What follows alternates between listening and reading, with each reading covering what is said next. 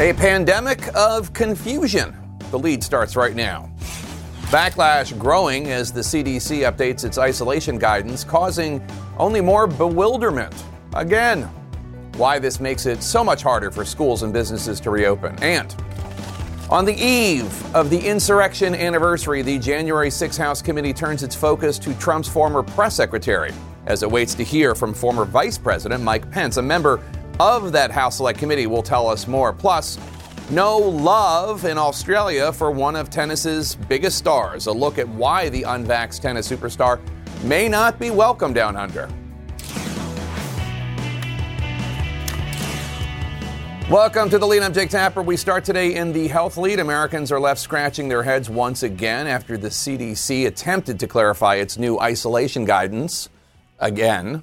A week ago, the agency changed the isolation period for asymptomatic COVID positive individuals, reducing it from 10 days to five, plus five days of wearing a mask.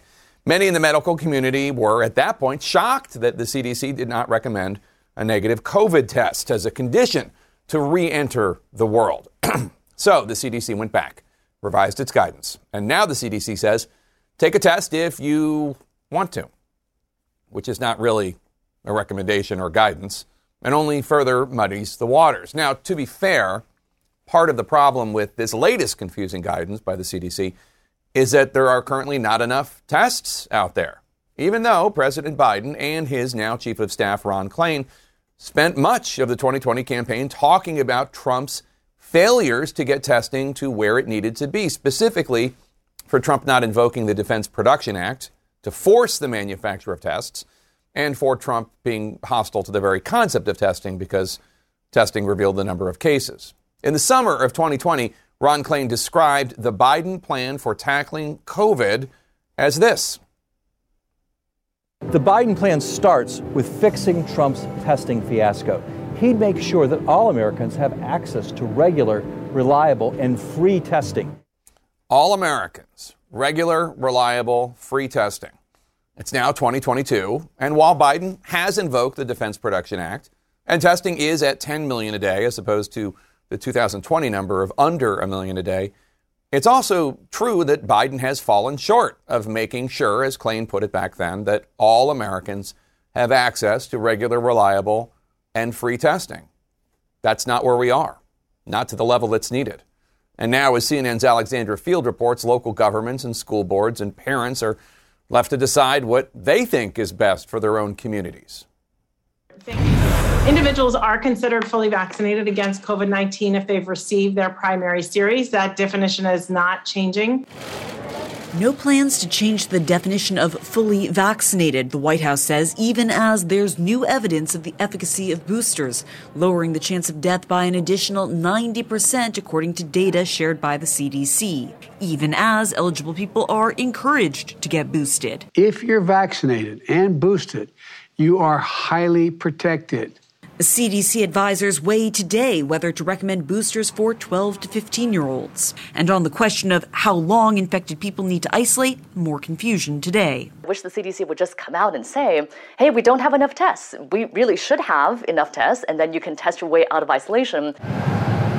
Instead, the CDC issuing updated guidance suggesting that people in isolation who have access to a test could test after five days. If positive, then isolate for five more days. But the CDC says if you don't test after five days of isolation, then just wear a mask for five more days. So if there were an abundant, an overly abundant supply of rapid tests, I think we'd be approaching this differently. Amid a critical shortage of tests, new federal test sites are set to open in six states. The half billion free at home kits promised by the Biden administration delayed as new COVID cases now average over a half million daily and they're climbing fast. 95% are estimated by the CDC to be Omicron, up to three times more contagious than Delta.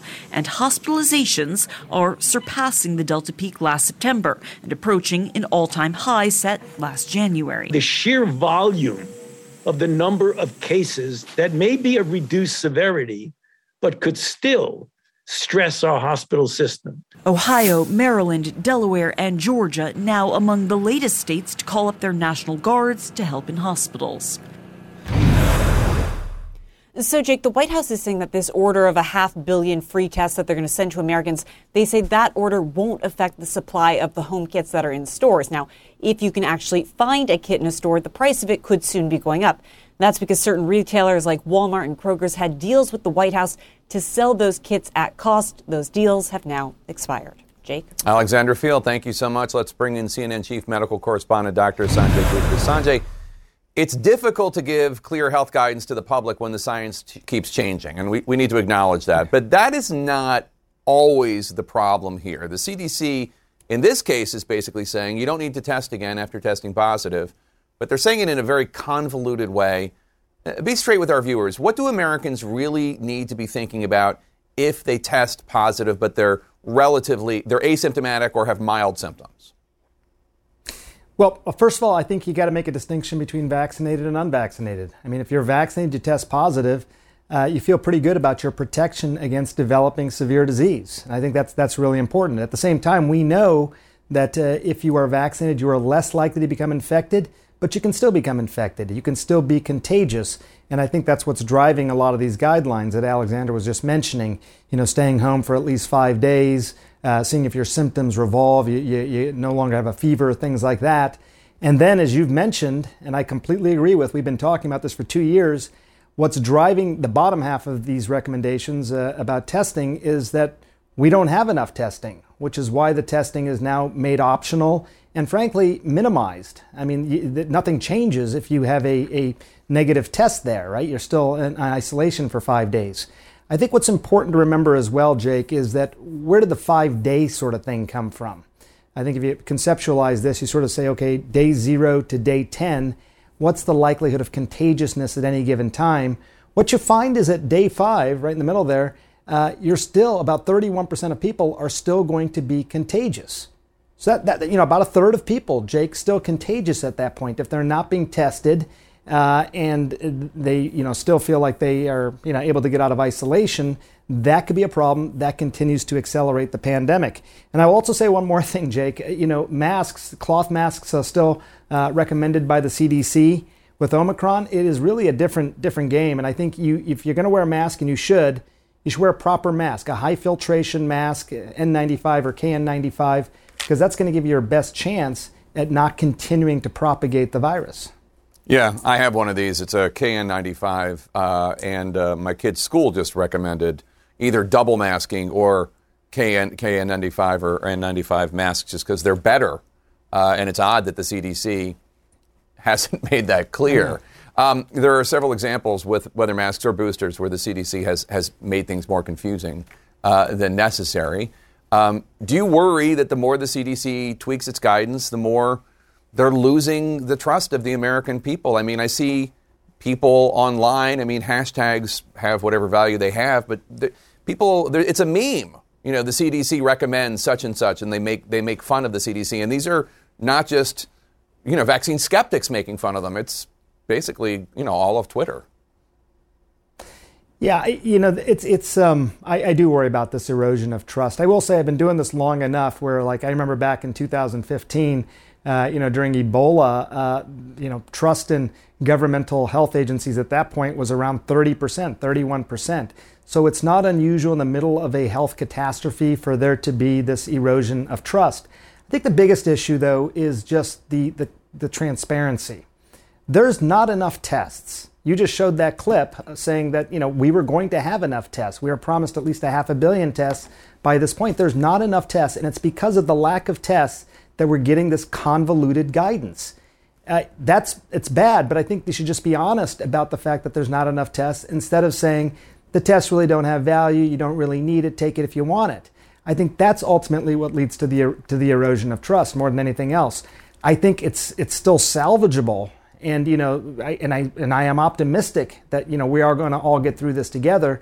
But I think there was many many opportunities to be very transparent about it, where where those opportunities were missed. Yeah, and, and look to be clear, as I noted, Biden has gotten testing to a better place than it was when he and Ron Klain in 2020 were, were criticizing Trump for it. But we are not at the point, as Klain promised about the Biden plan, that all Americans have access to regular, reliable, and free testing. We're not there, period. No, we're, we're not, and I don't think that we it's even been explained that well the value of testing. Instead, again, it's been minimized. But the idea, Jake, eh, you know, people talk about the PCR test, the gold standard test, very sensitive, will find presence of the virus. That's a good test.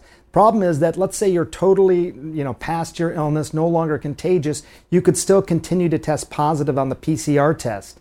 The antigen tests, and I think this is an important point, but the rapid antigen tests that we talk about, in many ways, they're answering the question people are really asking, which is, Am I contagious? That's what these tests are really designed to do. And if we had enough of them, and I'm going to exaggerate a little bit here, Jake, but you could imagine yourself testing every day or every, every couple of days, at least in your own home, and knowing, like you check the weather report, Am I contagious today? Can I go out and be around people, or should I stay at home? That that it sounds crazy fantastical even but that was sort of the plan at one point that we would have 30 40 million of these tests a day available for people and we just have never gotten there. Yeah and, and you say the lack of testing is the original sin um, but this is a situation we find ourselves in two years into this pandemic. One doctor told cnn young vaccinated healthy people should not use up tests when more vulnerable people should use them. Take a listen. Given that scenario of relatively healthy young people who are almost entirely vaccinated, it's not the most effective use of testing. You could be helping those out in the community. I mean, nursing homes still struggle with testing. High risk people who live at home, you know, who may want people around them tested have struggle. I mean, this is a bunch of people trying, a bunch of uh, health officials trying to make the best of the situation while also not saying, as, as you note, the problem is that there has been a failure when it comes to testing. We're not where we need to be when it comes to the supply. Yeah, I mean, what he is describing is triage that is necessary because we have a paucity of these resources. If we had enough testing, we wouldn't be having to make those decisions.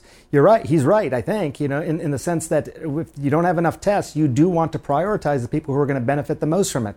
People who are vulnerable, people who may be uh, qualifying for therapeutics, they need to know whether or not they have the virus.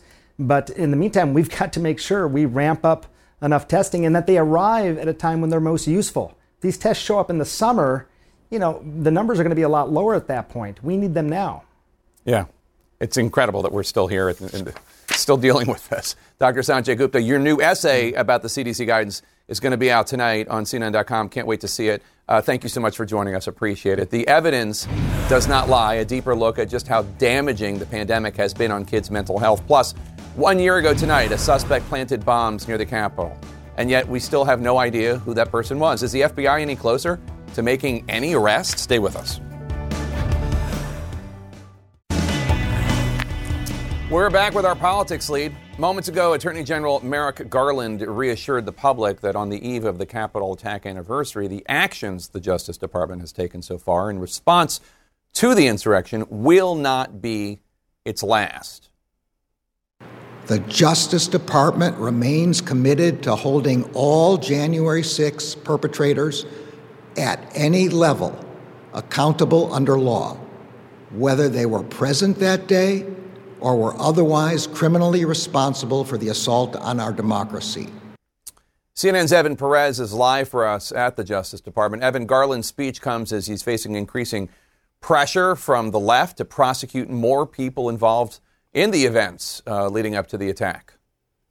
Yeah, Jake, and I think what you, what you heard there from an attorney from the Attorney General was, uh, you know, essentially an acknowledgement of that he's hearing the criticism, that he knows that there's impatience with the pace of, of, of how this investigation is going, and and frankly, the lack of communication we've had from people in this building about what's the overall strategy, uh, especially when it comes to perhaps going after the bigger fish. Look, what you're not going to hear from him is any discussion of whether uh, the former president, uh, Trump, and his, his associates uh, were, are going to be held accountable for inciting what happened on January 6th. He's just not going to go there.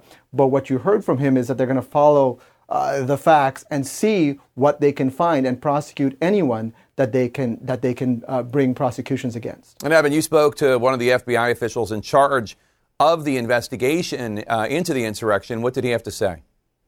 Well, Jake, you know, one of the unusual things about this, about the, the crime of, from, that happened on January 6th was that almost nobody was arrested. And so it's taken a huge Herculean, Herculean effort to arrest those people. And for the FBI, one of the, the big factors, or uh, one of the big items, is still uh, the person who left bombs at the DNC and RNC, which is near the U.S. Capitol. I sat down with Steven, Steven D'Antuono, who run, who's running the investigation for the FBI Washington field office, and he talked about uh, you know, 250 people that they're still looking for for assaults against police officers. Take a listen. One of the focuses for the FBI has been on the assaults uh, of the police officers uh, that day. Is there a special group of agents focused on that? Over 100 police officers were assaulted that day, multiple times, not just once. We're just talking about one assault, multiple assaults, and by multiple people. We're still looking for about 250 people individuals that assault a police officer that day. How long do you think this will take? I'd be speculating, yeah. but it's taken a year. Um, we still have a lot to still do. Um, like I said, there's still a lot of video out there, so a lot of people to identify. And we're going to be at this as long as it takes until we uh, bring the people to justice. And Jake, we have about 725 people who are already arrest facing charges. Uh, we're looking at well over a thousand by the time this is all over. Evan Perez, thanks so much. Appreciate it. Coming up, Donald Trump's former press secretary, Stephanie Grisham, is about to meet with the January 6th committee. We'll ask a committee member what they want to learn from her. That's next.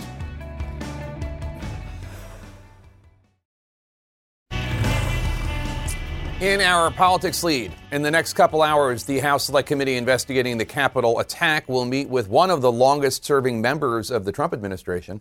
Stephanie Grisham served as White House press secretary and communications director and as chief of staff for then First Lady Melania Trump. Grisham was the first Trump administration official to resign as a response to the insurrection. This is what she told me in October about the former president's thinking on January 6. I know he was well aware that there was going to be a very large gathering, you know, a Stop the Steal gathering and that he was going to be speaking at. I know that his campaign was working directly with some of the people, some of the vendors who were kind of organizing the campaign.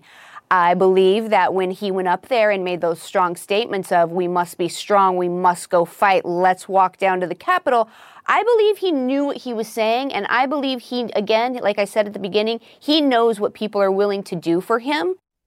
Here to discuss, Democratic Congressman Pete Aguilar of California is on the House Select Committee investigating the Capitol attack. Congressman, what questions uh, are you going to have for Stephanie Grisham? Well, thanks for having me, Jake. Happy New Year. Uh, I think that it's important to note um, I can't talk about any specifics uh, of, of, the interviews that we're going to be having uh, in the coming days and weeks, uh, but what I can tell you is this is someone who is in clearly in the president's orbit and very close to he, uh, very close to him and the first lady, and someone who has knowledge about what the president might have been thinking on January 5th and January 6th. Those are important aspects of our investigation and things that we want to get to the bottom of. Your committee chairman, Bennie Thompson, says that your committee wants to also hear directly from former Vice President Mike Pence. He was in the Capitol with you all that day, not at the White House. So, what kind of information do you want from him? Well, what we've said all along is understanding the pressure campaign that was being put um, by folks in the White House uh, to other states um, and to uh, potentially the vice president. Those types of aspects are important uh, to our work. Um, we need to have more clarity uh, specifically on what was happening uh, those 187 minutes on January 6th. Um, but the time from the election until January 5th and January 6th, that's an important timeline as well and understanding the pressure campaign that the White House was undertaking is important. And we feel uh, that there are many individuals who could have information that are helpful to our investigation in that regard. Can you tell us if the former Vice President Mike Pence plans to voluntarily cooperate with the committee? Uh, we're interested in hearing from a lot of individuals, uh, so I can't get into specifics, um, but we are talking to uh, a number of individuals um, and hope that many more come forward. Um, our, our task, our charge in front of us is to find out everything we can on what happened January 6th, uh, the lead up to that. Uh, that's exactly what we plan to do, and Chairman Thompson and, and Vice Chair Cheney have been leading those discussions. We heard Attorney General Merrick Garland this afternoon pledging to bring every single person involved with the Capitol riot to justice. Uh, your fellow Democratic Congressman Ruben Gallego of Arizona, on the other hand, has had some very harsh words about Garland on CNN uh, yesterday. T- uh, take a listen. I think Merrick Garland has been extremely weak, uh, and I think there should be a lot more of the organizers of January 6th uh, that should be arrested by now. Do you agree? Do you think Attorney General Garland uh, has been weak? What I hear from my colleagues is that we need to ensure that there's accountability. Uh, at all levels, and the Department of Justice has a role to play there. And so clearly, uh, that's what we're interested in: is making sure that we're accountable, we're holding individuals accountable um, for what happened. And Congress, we have our role here through the Select Committee.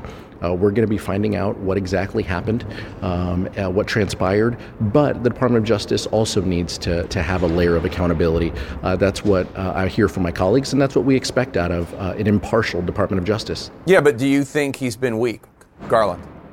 Uh, I think what we want to see out of them is uh, to hold people accountable, but sometimes this takes time. Uh, we see that uh, from our perspective within the committee, and so uh, we're going to be patient and allow the Department of Justice to do what they need to do. Uh, but at the end of the day, we want to make sure that they are committed to accountability, just like we are here in Congress. The Secretary of the Department of Homeland Security, Alejandro Mayorkas, said his department's operating at a heightened level of threat because of the anniversary of the insurrection tomorrow, but they're not aware of any credible threats specifically related to the anniversary tomorrow. Are, are you at all concerned uh, about potential violence tomorrow? Uh, I'm not. I haven't seen anything that would that would give me that pause um, from a security posture. Um, but uh, that might be a better question for uh, for other members. Um, but uh, my feeling here is that we're going to uh, uh, have a solemn moment here and to make sure that we mark the anniversary of January 6th. we do so in a way that is that is true to, to to what happened um, and also reflective and uh, that we honor those Capitol Police officers and individuals uh, who were those last line of defense for democracy that we had here that day. Um, so those are the important aspects uh, tomorrow, but I don't I don't feel any safety issues associated with tomorrow specifically. There is a provision in the Constitution, the 14th Amendment. Um, that says anybody who has participated in an insurrection against the Constitution uh, needs to be barred from holding office, whether House or Senate or the presidency. Is that one of the ways the committee is exploring accountability? In other words, maybe the committee is not able to find that President Trump or any of the congressmen or senators who also fomented the insurrection or incited it, uh, maybe they didn't break any laws, but they did violate the Constitution, and therefore the committee might recommend action along those lines, barring individuals from running for office or holding office if if the committee concludes that they did commit an insurrection against the Constitution. I'm not going to presuppose what, what a final report uh, could say. We're still in that investigative stage right now. We're still gathering a lot of information, um, but I think it, it's clear uh, from the impeachment proceedings, you know, the twice impeached uh, former president, um, that uh, that was something that uh, that many of us felt is prohibiting him from from serving in the future uh, was something that, that, that was a, worthy discussion. Um, but I'm not going to get into the investigative measures or what a final report could say that we produce. Democratic Congressman Pete Aguilar, thank you so much. Appreciate it as always. Thanks, Jake. Tomorrow, join us for special coverage live inside the Capitol with police, lawmakers, and political leaders. I'm going to be joined by my colleague Anderson Cooper for January 6th, one year later. That's at 8 p.m. Eastern, only on CNN. Middle school is hard enough without a global pandemic. The real world impact of the pandemic on kids' mental health. Stay with us. And our health lead public school students in Chicago are back to at home learning after the teachers union in that city voted to remote restart the school year because of COVID concerns, even though health experts have been saying literally for years now that schools should be the very last thing to close. And as long as precautions are taken, schools can be safe places for kids. Children who, of course, have suffered greatly in terms of emotionally and academically and psychologically since the pandemic came to the U.S. in March 2020. As CNN's Elizabeth Cohen reports, kids who are in person are struggling with the whiplash of packed hallways and social interaction and new rules. Like other families, the Kitleys in Chicago were thrilled when last fall their four children could finally go back to school. But halfway through the school year, there have been bumps in the road, leaving home, going back to school, that transition back to school has been difficult, mostly for my youngest child, who felt this sense of safety and security from the age of seven until eight and a half, and then needing to go back to school. So it sounds like your daughter got used to having the comfort of having mom and dad around all the time. Absolutely. And then the, is expected to just go back to school from zero to a 100. There wasn't a, a gradual transition. Kitley, a therapist herself, sees the tension in her patients. They are feeling increased anxiety around just how to be and communicate with people and build friendships and being able to feel comfortable in their environment. Have you seen children hit crisis points? Low self esteem and low confidence and um, feeling depressed. And as a coping mechanism, turning to eating disorder behavior or cutting behavior and really not being able to manage the intensity of being back in a school environment. Last month, the U.S. Surgeon General issued this 53 page advisory outlining how the pandemic has had an unprecedented negative impact on the mental health of children. One global study finding symptoms of youth depression and anxiety doubled. I'm so concerned about our children because there is uh, an epidemic, if you will, of mental health challenges that they've been facing. Kitley says an empowerment group for girls that she started has helped. See you later. Atlanta area counselor Tisha Stovall Dula says when children feel overwhelmed by the transition back to school, she offers them a safe place. They'll often come to my office just to get a break from the noise. And I was very surprised by that, that they needed to come and get a break from the noise. Her advice to parents remember that if your children seem immature for their age, there's a reason. They missed out on more than a year of development with their peers. I mean, my 12 year olds, they still act so young. They're more like elementary school kids.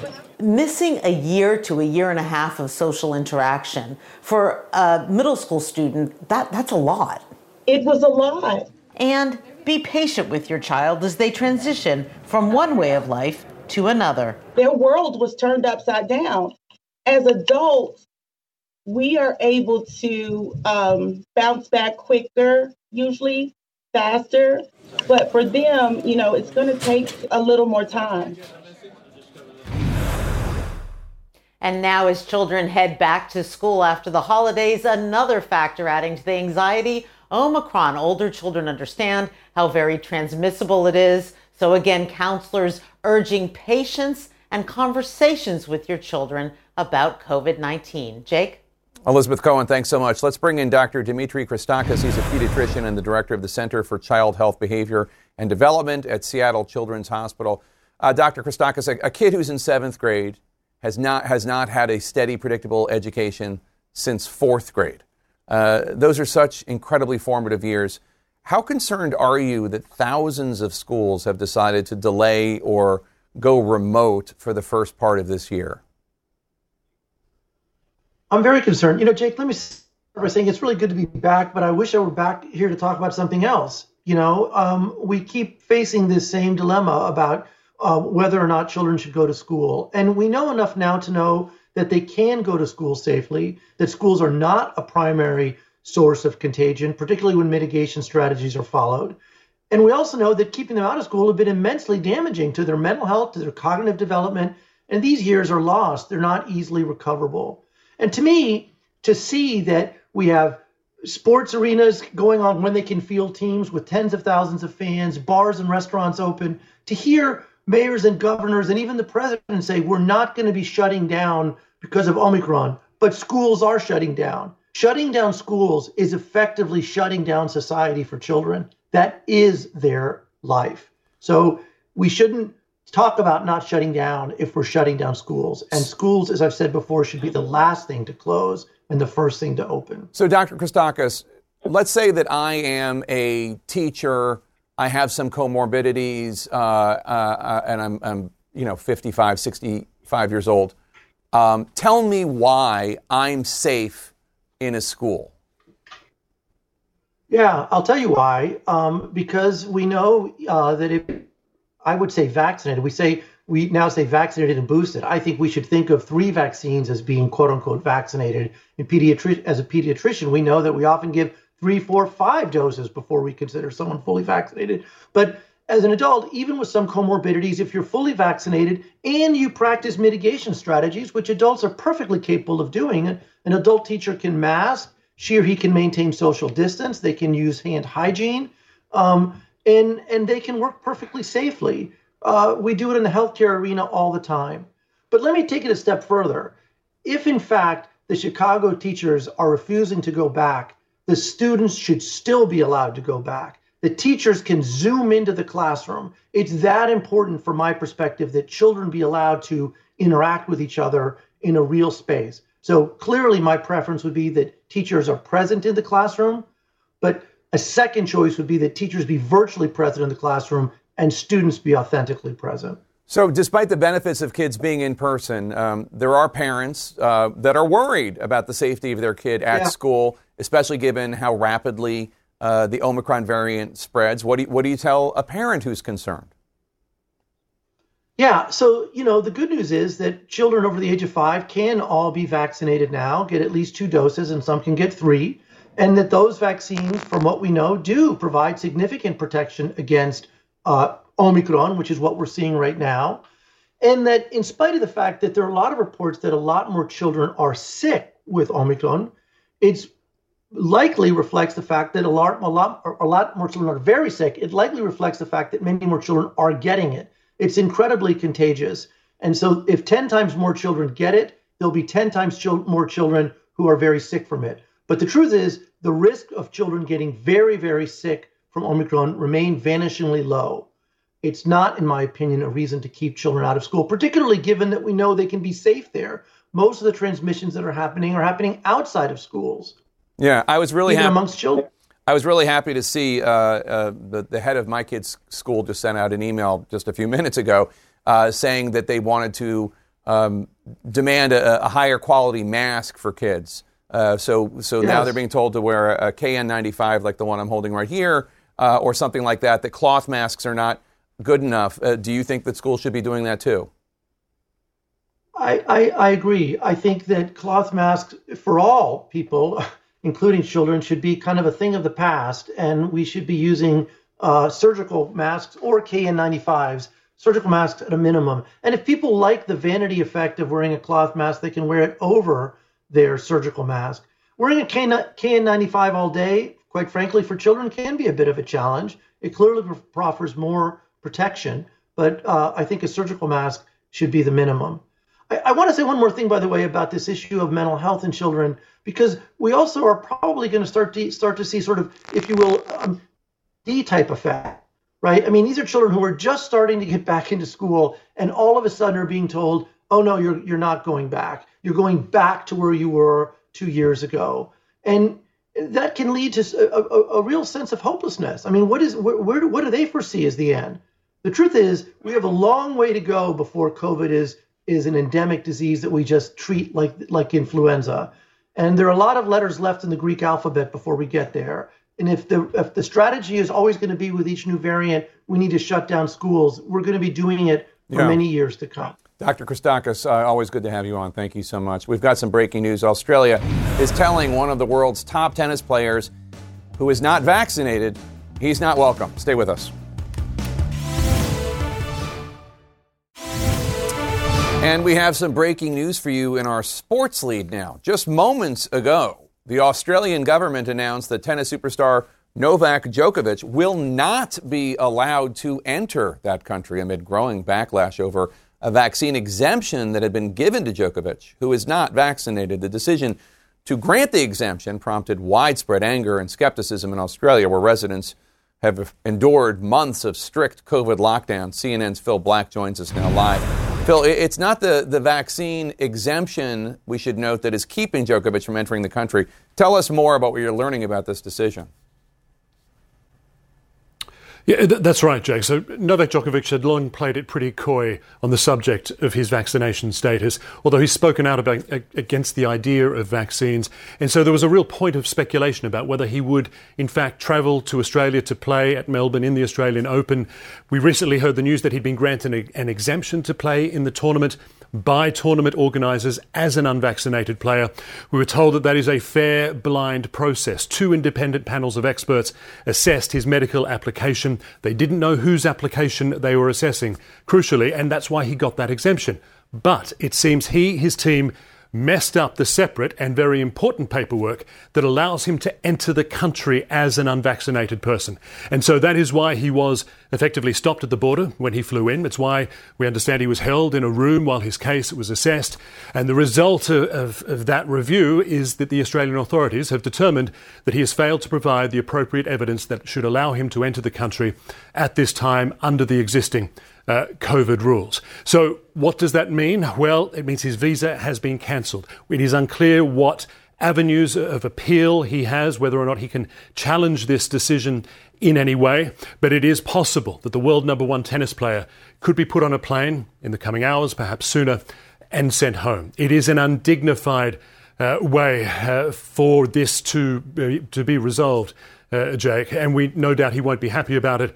His father has spoken out saying that he was essentially held captive while all of this uh, played out uh, today. Jake. All right, Phil Black, thanks so much. Almost one year ago, thousands of MAGA terrorists attacked the Capitol. We're going to talk to the head of the Department of Homeland Security about the concerns ahead of the anniversary of that horrible day.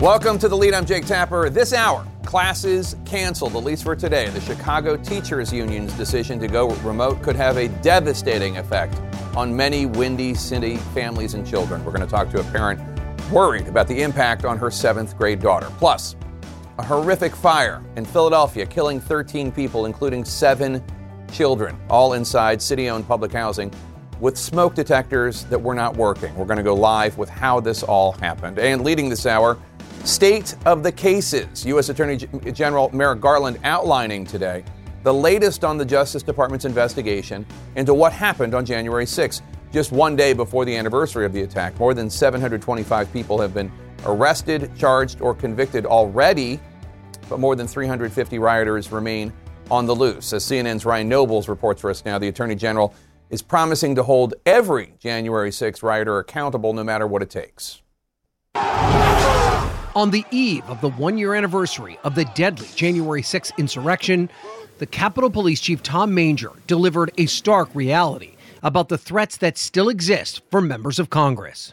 It's gone up every year. Last year was 8,600. This year was 9,600.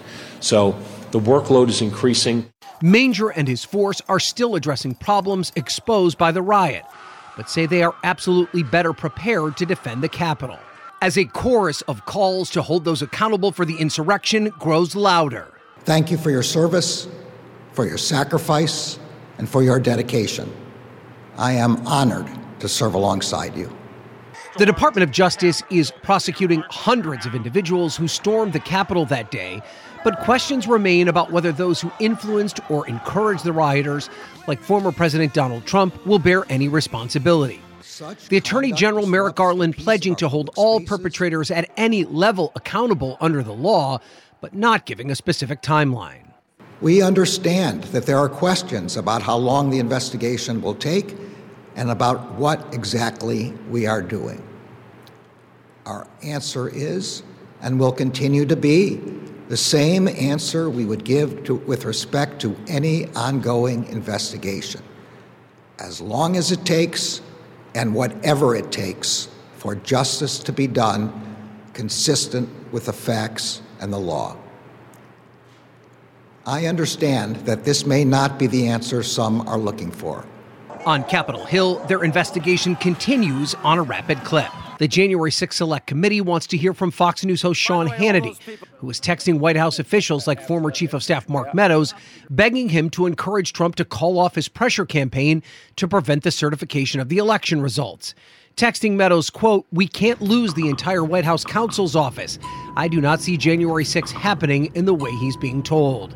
Chairman Bennie Thompson telling CNN the committee also wants to hear from Vice President Mike Pence and asking him to come in on his own accord.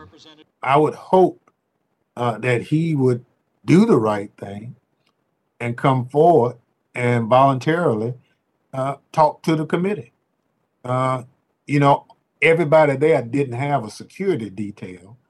Uh, so we'd like to know uh, what his security detail uh, told him was going on and, and, and what all went on. And the committee seems to be very focused on the conduct of the former President Donald Trump in the days leading up to and on January 6th. They continue to interview witnesses who have a firsthand account of those proceedings. Among them, Stephanie Grisham, the former first chief of staff to First Lady Melania Trump. She was also the former White House press secretary. She was in and around the first family on that day. Jake, she's expected to meet with the committee tonight to tell them what she knows about the events surrounding the insurrection. Jake. All right, Ryan Nobles on Capitol Hill. Thanks so much. Joining us now live to discuss the Secretary of the Department of Homeland Security, Alejandro Mayorkas. Uh, Secretary Mayorkas, you said uh, this week that DHS is not aware of any credible threats on the anniversary of the January 6 attack, but, quote, the threat of domestic violent extremists is a very great one. Um, to be frank, there seems to be a lot that law enforcement and intel folks simply don't know about radical groups, as we saw uh, last year. How concerned are you about safety at the Capitol tomorrow? Uh, Jake, uh, domestic violent extremism uh, does in fact remain one of the greatest threats that we face on the homeland. And what we in the Department of Homeland Security do is um, obtain information and share information and make sure that not only we across the federal enterprise, but also our state and local partners are fully equipped with the information and best um, positioned to prevent a threat from materializing.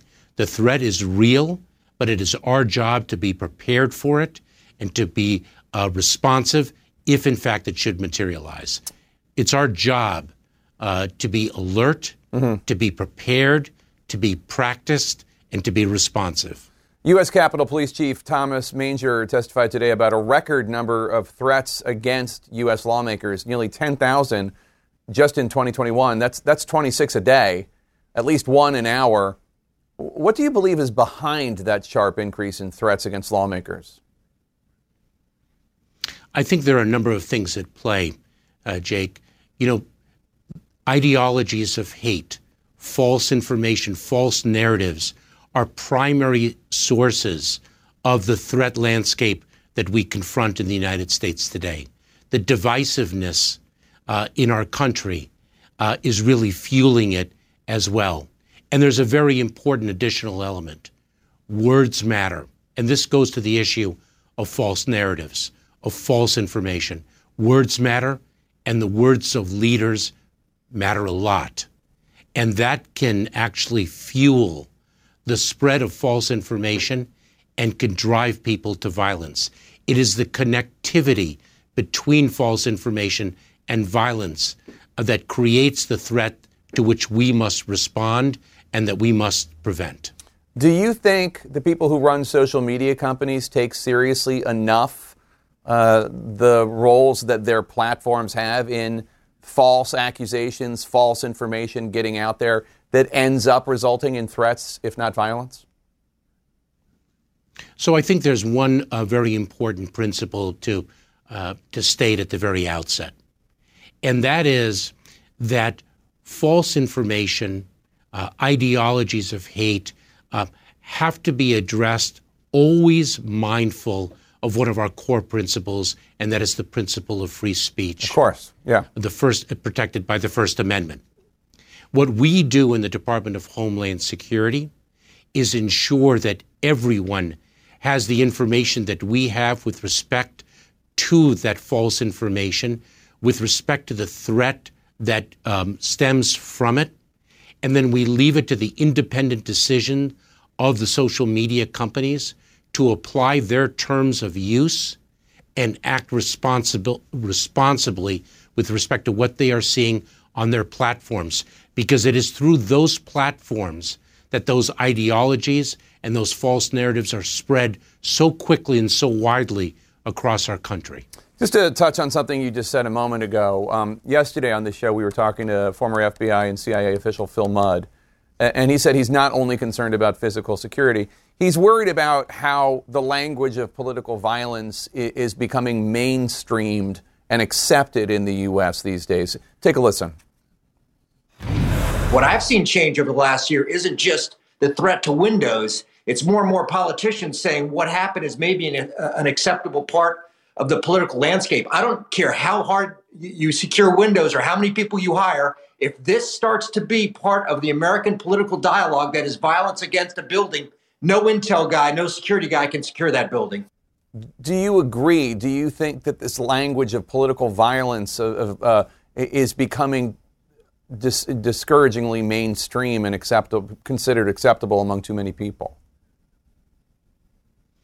Uh, Jake, I think that the language of division creates a vulnerability because that divide is filled, and it is filled uh, with uh, ideologies uh, that speak uh, against our social norms. It is filled uh, by false narratives. It is filled by our nation state adversaries that seek to exploit that divide and actually widen it. And so I do, uh, I am very concerned about it, but uh, we are vigilant in response to it. It, it goes back, uh, Jake, to something I said uh, just a, a moment ago that the words of leaders matter, and we need leaders to lead responsibly, to communicate uh, to the American public truths. You know, we speak very often about the very well established rule of law. We also need the rule of fact to prevail in our country. And um, we're very focused on that as well. Good luck tomorrow, uh, Secretary Mayorkas. We really appreciate your time today. Thank you, Jake. Tomorrow, join us for an unprecedented gathering inside the U.S. Capitol with police, lawmakers, and political leaders. Anderson Cooper and I will host our coverage live from the Capitol January 6, one year later, at 8 p.m. Eastern, only on CNN. Coming up, new details about how President Biden plans to mark the January 6th anniversary, including calling out the role that he thinks his predecessor played, plus riot police today using stun grenades and tear gas to try to break up tens of thousands of protesters. What is fueling these demonstrations? That's ahead.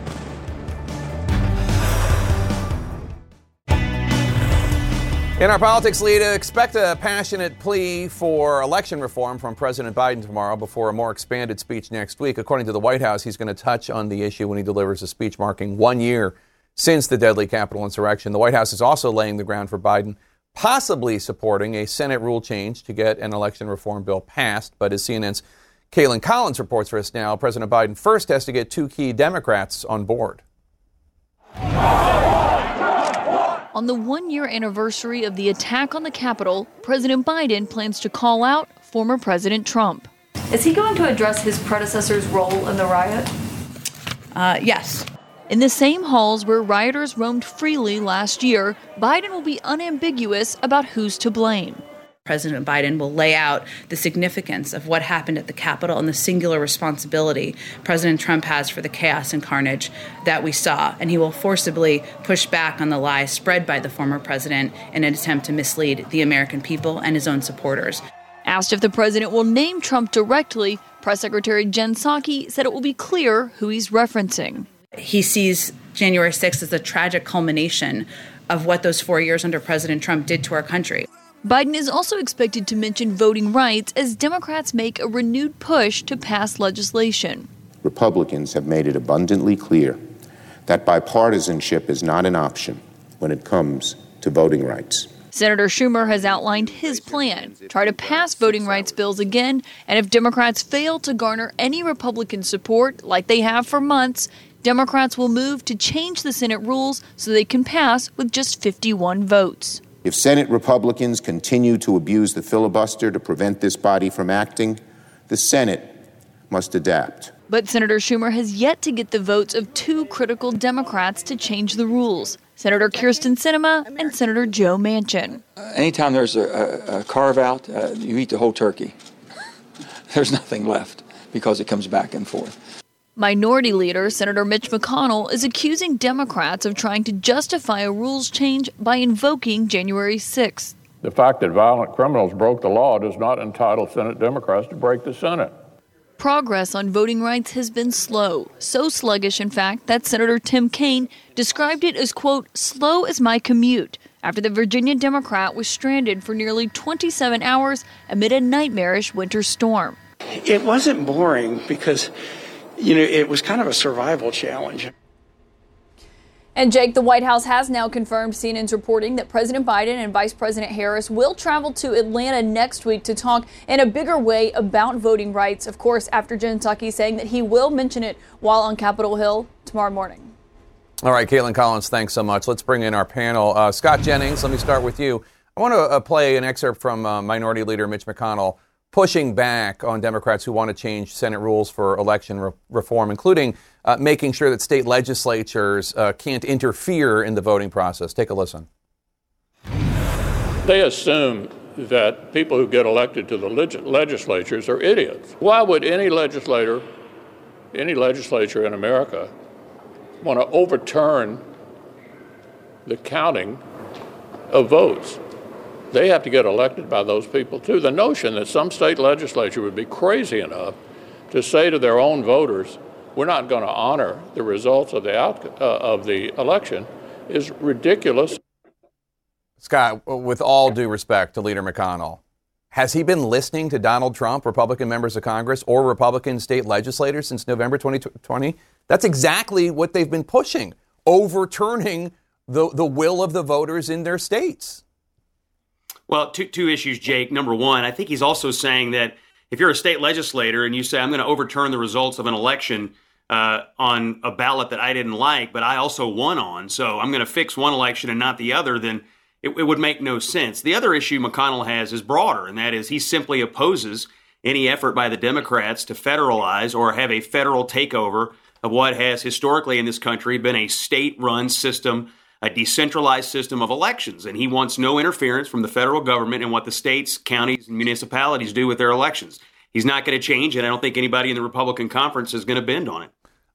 Uh, just to make, not to um, make too fine a point on this, but that's what not only legislatures, but, but congressmen, David, you, you, you can talk about this.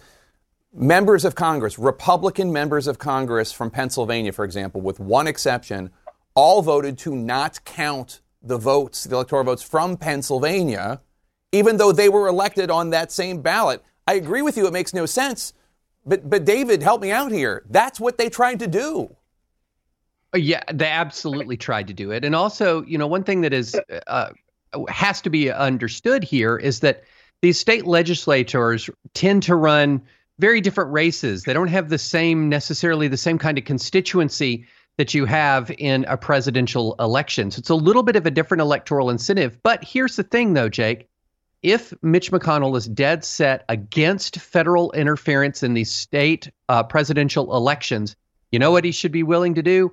Reform the Electoral Count Act, because that is exactly what the Trump administration tried to do. That's what the team Trump tried to do was to get federal interference in these state elections through manipulation of the Electoral Count Act. And that is something that is low hanging fruit that should be consistent with Leader McConnell's philosophy of hands off of these state elections. Because right now, the Electoral Count Act is too vulnerable to manipulation at the federal level that could overturn the results of an election. And David, you read a great piece in the Dispatch uh, about this. The, the Electoral Count Act was written uh, in 1887. It's confusing.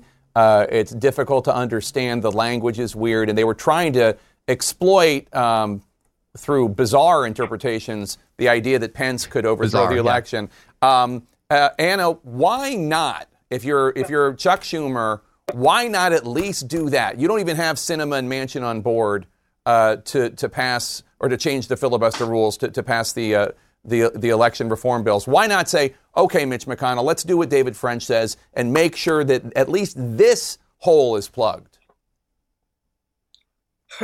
Because uh, I, don't think Chuck Schumer has the um, the political will to do it, and I think he is afraid of the of the uh, pushback, and I think he is concerned about the institutionality. Listen, doing this and breaking the filibuster, making carve outs for the filibuster is something that's very difficult even for Joe Biden. It's difficult for Chuck Schumer. It's difficult for Joe Manchin. So there's an entire group of people who are Democrats for whom this is very difficult.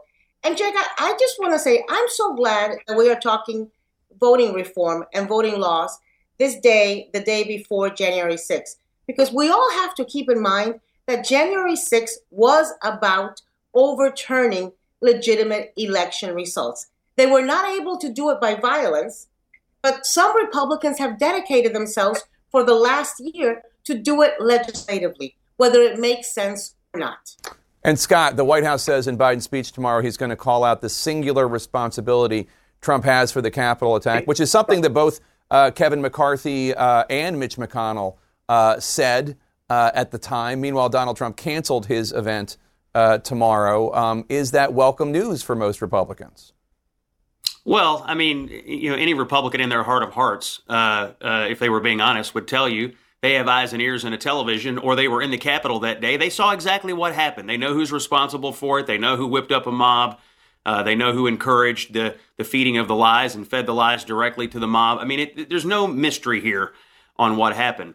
Regarding the Electoral College Act, if I may count act, if I may go back to this for just one moment, McConnell did open the door to this process today and said he was open to it. He thought it looked like it was something that needed to be dealt with. I know uh, that he thinks the threshold that the law gives, you know, essentially one senator and one congressman can give a wave of false hope and set off, in this case, a crisis uh, under the confines of this law. And so I think my sense is is that if something is going to happen uh, it's going to be done in a bipartisan way. The real question here, like the infrastructure bill, if the real question here is, will Chuck Schumer allow this chunk of it, as you suggested, to go without the other things? This should not be linked to what the Democrats want to do on on other election stuff. This is its own issue. It deserves to be looked at, and uh, and I think I think there's openness to that as long as it's not linked to uh, the other stuff that, that Republicans simply just don't agree with. And David, uh, Republicans, as we were just were talking about, were quick to call out Trump right after the attack. Remember, this is what Kevin McCarthy sounded like a year ago this month. The president bears responsibility for Wednesday's attack on Congress by mob rioters. He should have immediately denounced the mob when he saw what was unfolding. The mob was fed lies. They were provoked by the president and other powerful people. Now, McConnell doesn't talk about this much, but he hasn't changed his position. Kevin McCarthy, I don't even recognize him in that clip. He, he's, he completely sounds different, David. Yeah, you know, here's the depressing truth, Jake. If you look at the data, even right after January 6th, there were two Republicans whose approval ratings plunged with Republican voters, and one whose re- approval ratings remained sky high. The one whose approval remaining remained sky high was Donald Trump. The two Republicans whose approval rating approval ratings plunged after January 6th, Mike Pence, Mitch McConnell. In other words, the message was sent very loud and clear from the base to the party establishment that you have to stick with Donald Trump. And these guys have heard that and they've responded to that. And that's sad. Ana Navarro, final thought? I just think it's so shameful and so pathetic. And I'm so glad you played that. And I hope that tomorrow, January 6th, we play it over and over again because there was so many Republicans that at the moment had the backbone to call a spade a spade. And today have the lack of shame to pretend that it didn't happen, to want to move on. And my question time and time again is forget about putting country over party. How about showing some loyalty and gratitude to the law enforcement officials who took the blows and who took the attacks physically in order to protect them. Have they no shame? We cannot forget what happened on January 6th. Thanks to all of you. Really appreciate it. School is out for thousands of students in one major city. We're going to talk to a parent who's angry about the sudden closure. Stay with us.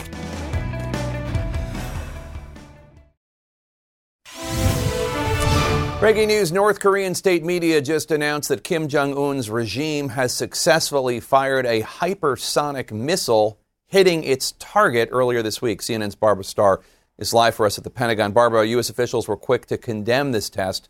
What else do we know about the launch?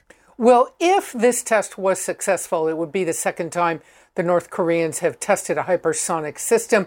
Of course, a missile that flies extremely fast, which, if successful, uh, the U.S. has no defense for right now. So that's why there's obviously some concern about it. But there's a lot of questions here about what exactly they fired and did it really travel more than 400 miles and hit its target with precision.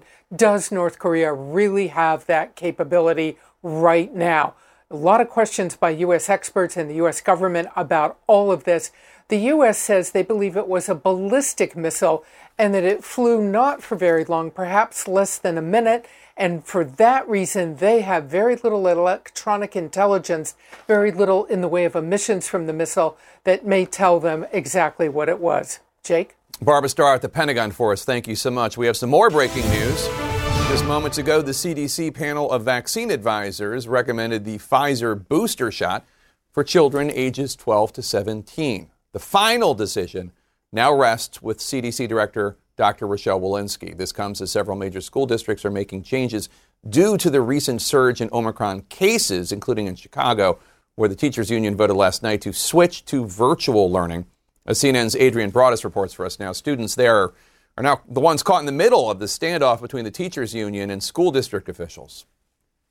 This has been going on for way too long. School canceled again for more than 340,000 students in Chicago. Parents like Lori Scuro left scrambling. She supports teachers but doesn't agree with the union's actions. I'm really, really mad. Students belong in school. Remote learning doesn't work. Uh, frankly, I would rather school have been canceled today than have my son sit in front of a, a Chromebook again. The Chicago Teachers Union voting to refuse showing up in person for work and asking for a return to remote learning, citing concerns over COVID 19 safety. Don't keep using us as sacrificial lambs, saying that it's safe to be in schools. It's not. The district canceled classes on Wednesday in response. And before the union's vote, Mayor Lightfoot made it clear she wants students in the classroom. The schools are safe. And Dr. Arwady has said that and will continue to say it. We know it because of the hundreds of millions of dollars that CPS has invested in our schools from ventilation to HEPA filters, uh, to partitions, to masks, to hand sanitizers, to protocols. The union challenging the decision to have everyone back in schools and in person and calling the district unprepared the city has uh, failed to deliver a whole number of basic demands that we need in the schools, has failed to provide adequate staffing, adequate cleaning in the schools, has failed to um, uh, provide adequate testing, uh, has failed to address our concerns as people go into the schools. Kiana Payton is an educator at Park Manor Elementary. Her children also attend public schools. I am afraid because I have a husband I have a young child. I have a 90 year old grandmother with underlying health conditions and issues. And so I would just appreciate being able to work in an environment where at least the students are all PCR tested weekly and we have their results to go to in person instruction. The mayor and district leaders insist schools aren't a significant cause of the virus spreading and warn teachers they will receive no pay for refusing to show up in person. We believe that teachers should come to work if they want to be paid and compensated. And Jake, teachers who had planned to instruct their students remotely today said they couldn't. When they went to log into that online portal, they were locked out. Jake? Adrienne Broaddus, thanks so much. Let's talk about this with a mom, Natasha Dunn. She's a mother of a seventh grader in Chicago Public Schools. Um, Natasha, if it's okay if I call you that, as a working mother who only found out late last night that schools are going to be closed, how are you managing this? Well, I mean, I'm back to square one. Um, it's really difficult for me to really be able to pay attention to my daughter's learning needs and work full time. Um, I feel like this was a catastrophic failure. Um, I do think that um, the CTU was completely reckless in forcing an entire district to go on remote learning when the uh, when CPS has mitigations in in progress. Now, our school district is not the most perfect school district at all, but what I will say is that they do have a transparent process for us as parents and community to see what are the needs of our schools in terms of safety. And so far, the data have shown that our kids are safe in the building. Now, some schools might have problems. So I'm not saying that all schools are perfect, but it does not resonate to the point where you should interrupt the learning of over 300,000 students at 500 schools across the district. We are a humongous district. What they've done is set us back, um, and we don't want to stay back. We want to move forward. Families everywhere, and mine too. I have a 12 year old and a 14 year old. We're exhausted by almost two years of mm-hmm. pandemic parenting. How difficult uh, has this period been for you and your daughter since it began in March 2020? Well, it's been difficult because um, I also have twins who graduated in the pandemic. Um, they're part of the class of 2020. Um, and so for them, they didn't really have an opportunity to, you know, experience what a graduation ceremony would be. They didn't go on prom.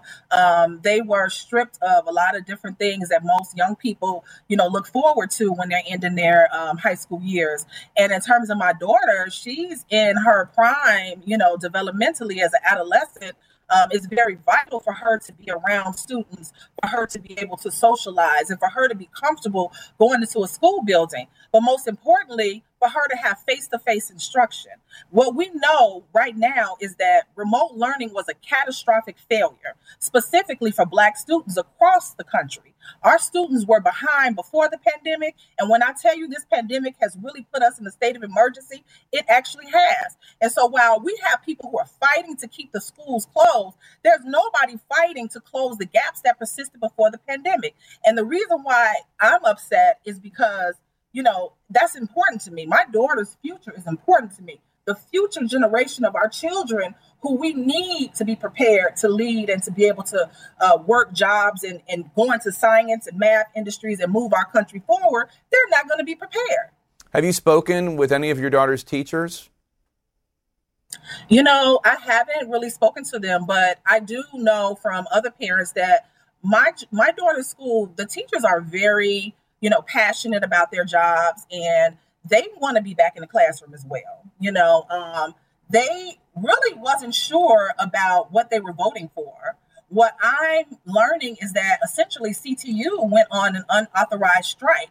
The teachers were under the impression that they had the authority to vote for remote learning when they didn't actually have that. That was never an option for them to be able to do.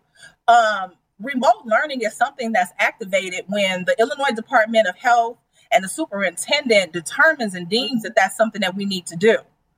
Natasha Dunn, thank and, you so thank you so much for talking to us today, and best of luck uh, to you and uh, and your daughter. Hope to talk to you again soon. Coming up next, the one way President Biden is outpacing all of his modern day predecessors. Stay with us. In our politics lead today, President Joe Biden is two weeks shy of his first full year in office and is quietly outpacing all of his modern day predecessors on a significant achievement thanks to the Democrats' rather slim majority in the Senate. As CNN's Tom Foreman reports for us now, Biden may have only 10 months left to finish what he started. With hot button issues roaring into federal courts, the White House is setting a blistering pace. President Biden nominating more federal judges in his first year than the record number put up by former President Trump in his, with more than twice as many confirmed in the Senate. Like Trump, he is trying to shape American justice for decades in many ways, Joe Biden stole from Trump's playbook. Trump went in even before he was president and said he wanted to change the face of the courts. And after four years, he did it. We need it from top to bottom. To turn back the Trump tide, Biden's picks have been far more diverse and less likely to come from the ranks of prosecutors. Trump picked mainly white men. Biden's list of new judges is filled with women and people of color. And more former public defenders to the bench than any administration in American history. I would absolutely respect the authority of every Supreme Court justice and all of its precedents without reservation. See, I don't believe you. I think you allowed your political beliefs to cloud your judgment. Republicans have not made it easy. While they cheered Trump loading the courts for their side and howled about Democratic efforts to stop it, now they are doing the same to Biden's picks. Did you intend for violent criminals to be released early? The Democrats have stayed united. Without that, they would have failed because every one of his Court of Appeals nominees got over 40 nay votes. Still, Biden is racing the clock. Polls say elections next fall could hand Republicans a majority in the Senate, where their outrage over what's happening now. Federal judges are appointed for life. That is a long time. Could quickly overrule the Democratic Party's so far remarkably successful case for change. They really need to have a majority in the Senate to be able to push through these nominees. And if that were to switch, that would really stall Joe Biden's efforts here. And of course, there is the Supreme Court in all of this. Trump helped establish a conservative majority there by picking three new justices, a chance he got in part thanks to then Senate Majority Leader Mitch McConnell. If the election goes against the Democrats, Biden may not to get to name even one. Jake? Tom Foreman, thanks so much. The mayor of Philadelphia is calling it one of the most tragic days in the history of the city. Seven children killed in one fire, a place where smoke detectors were not working. Stay with us.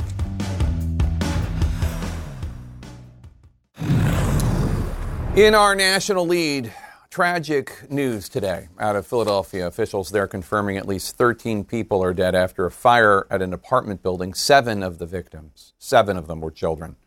Firefighters say they confronted the heavy fire in the kitchen area of the second floor. Let's get right to CNN's Evan McMorris Santoro. Evan, 26 people lived in this three story home. What's the status of the investigation?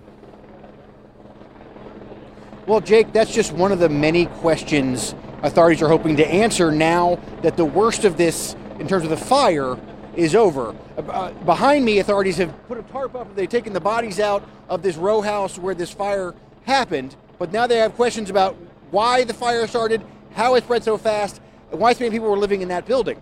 But really, for this neighborhood, it's a truly tragic moment. I spoke to a local uh, person here who lives nearby, witnessed the, the fire about just what it means for this neighborhood. About quarter of seven, I heard a woman scream, um, "Oh my God! Oh my God!" And I went to the window. I couldn't see anything because it was on my side of the street. And um, I got dressed, and by the time I got downstairs, the fire trucks were turning the corner. I was a teacher all my life, and I just can't even I can't wrap my head around the tragedy of these relatives that are going to have to pick up their lives after this. And, and I, I taught at the school down the street, a block away. And some of those kids went there. You know, Jake, that emotion that you heard there from Bill is something I've heard all throughout the day from officials, from the mayor to the fire department, all the way down to these people who live in this neighborhood. This is a truly tragic day in Philadelphia and one that has a lot of questions. Hopefully, answers will be coming the next couple of days and weeks. Jake. The horrible story. Evan McMorris Santoro, thank you so much. Turning to our world lead now, a plea for help from the president of Kazakhstan. After a rare rash of mass protests, riot police today using stun grenades and tear gas to try to break up demonstrations over surging fuel prices in that country. A local journalist telling CNN the internet and electricity also went out. Authorities have declared a state of emergency, and as CNN's Nick Robertson reports for us now, the president of Kazakhstan is promising a full crackdown. Earlier, protesters clashing with security forces outside Almaty's principal government building. Angered by rapidly rising fuel prices. Smoke billowing from stun grenades as the country's largest city reels amidst the oil rich nation's biggest protests in decades. One unconfirmed video clip posted to social media appears to show a soldier down being dragged away from the protest by colleagues. The soldier's current condition also unknown. Another unconfirmed clip appears to show soldiers with protesters on the run. One person in black clearly beaten with batons by those in uniform. In the running battles, protesters often seeming to have the upper hand. The truth of the larger situation difficult to obtain as parts of Almaty in darkness. Electricity supplies cut, so too the internet. Early Wednesday, officials saying more than 200 protesters have been detained, 95 security officers injured, and 37 of their vehicles damaged. By late Wednesday, the president had taken charge of national security and vowing not to be forced out, describing a worsening situation and without offering evidence, blaming outside forces. These terrorist gangs are essentially international. They have undergone serious training abroad. Their attack on Kazakhstan can and should be considered as an act of aggression. In the swiftly developing situation, the Prime Minister replaced, the government offered its resignation, fuel price hikes rescinded, and the country put under a state of emergency. In Moscow, the nation's closest ally, concern and calls for calm. Russia's foreign ministry saying they hope for a peaceful solution and a quick return to normal. The Kremlin spokesman saying it's important there's no outside interference, a hint at Western interference, saying Russia believes Kazakhstan can solve this alone. By nightfall, chaos in several of Kazakhstan's principal cities. The government calling for help from regional allies, including Russia. Unclear if the government's moves will be enough to placate the protesters, whose anger appears to transcend the rising fuel prices. Well, those regional allies have said that they're going to respond. For a short period, they say they're going to send uh, what they call peacekeepers to help the government. The government is promising a very tough crackdown. And already overnight tonight, we've heard reports, seen unconfirmed video so far of bodies and of a lot of shooting in the street. Uh, again, this is so hard to confirm right now. Jake? All right, Nick Robertson in Moscow for us. Thank you so much. Coming up next, the January 6th committee looking to talk to more Trump officials, including former Vice President Mike Pence. A member of the panel will talk to CNN ahead. Stay with us. Quality sleep is essential, and that's why the Sleep Number Smart Bed is designed for your ever evolving sleep needs. So you can choose what's right for you whenever you like. Need a bed that's firmer or softer on either side? Helps you sleep at a comfortable temperature, quiets their snores. Sleep Number does that. Sleep better together. JD Power ranks Sleep Number number 1 in customer satisfaction with mattresses purchased in-store. And now, save 50% on Sleep Number limited edition smart beds for a limited time. For JD Power 2023 award information, visit jdpower.com/awards. Only at Sleep Number stores or sleepnumber.com. I'm Dr. Sanjay Gupta, host of the Chasing Life podcast. In honor of our 10th season, we want to hear from you. Leave us a message at 470-396-0832 and tell us how you chase life. It could be used on an upcoming episode.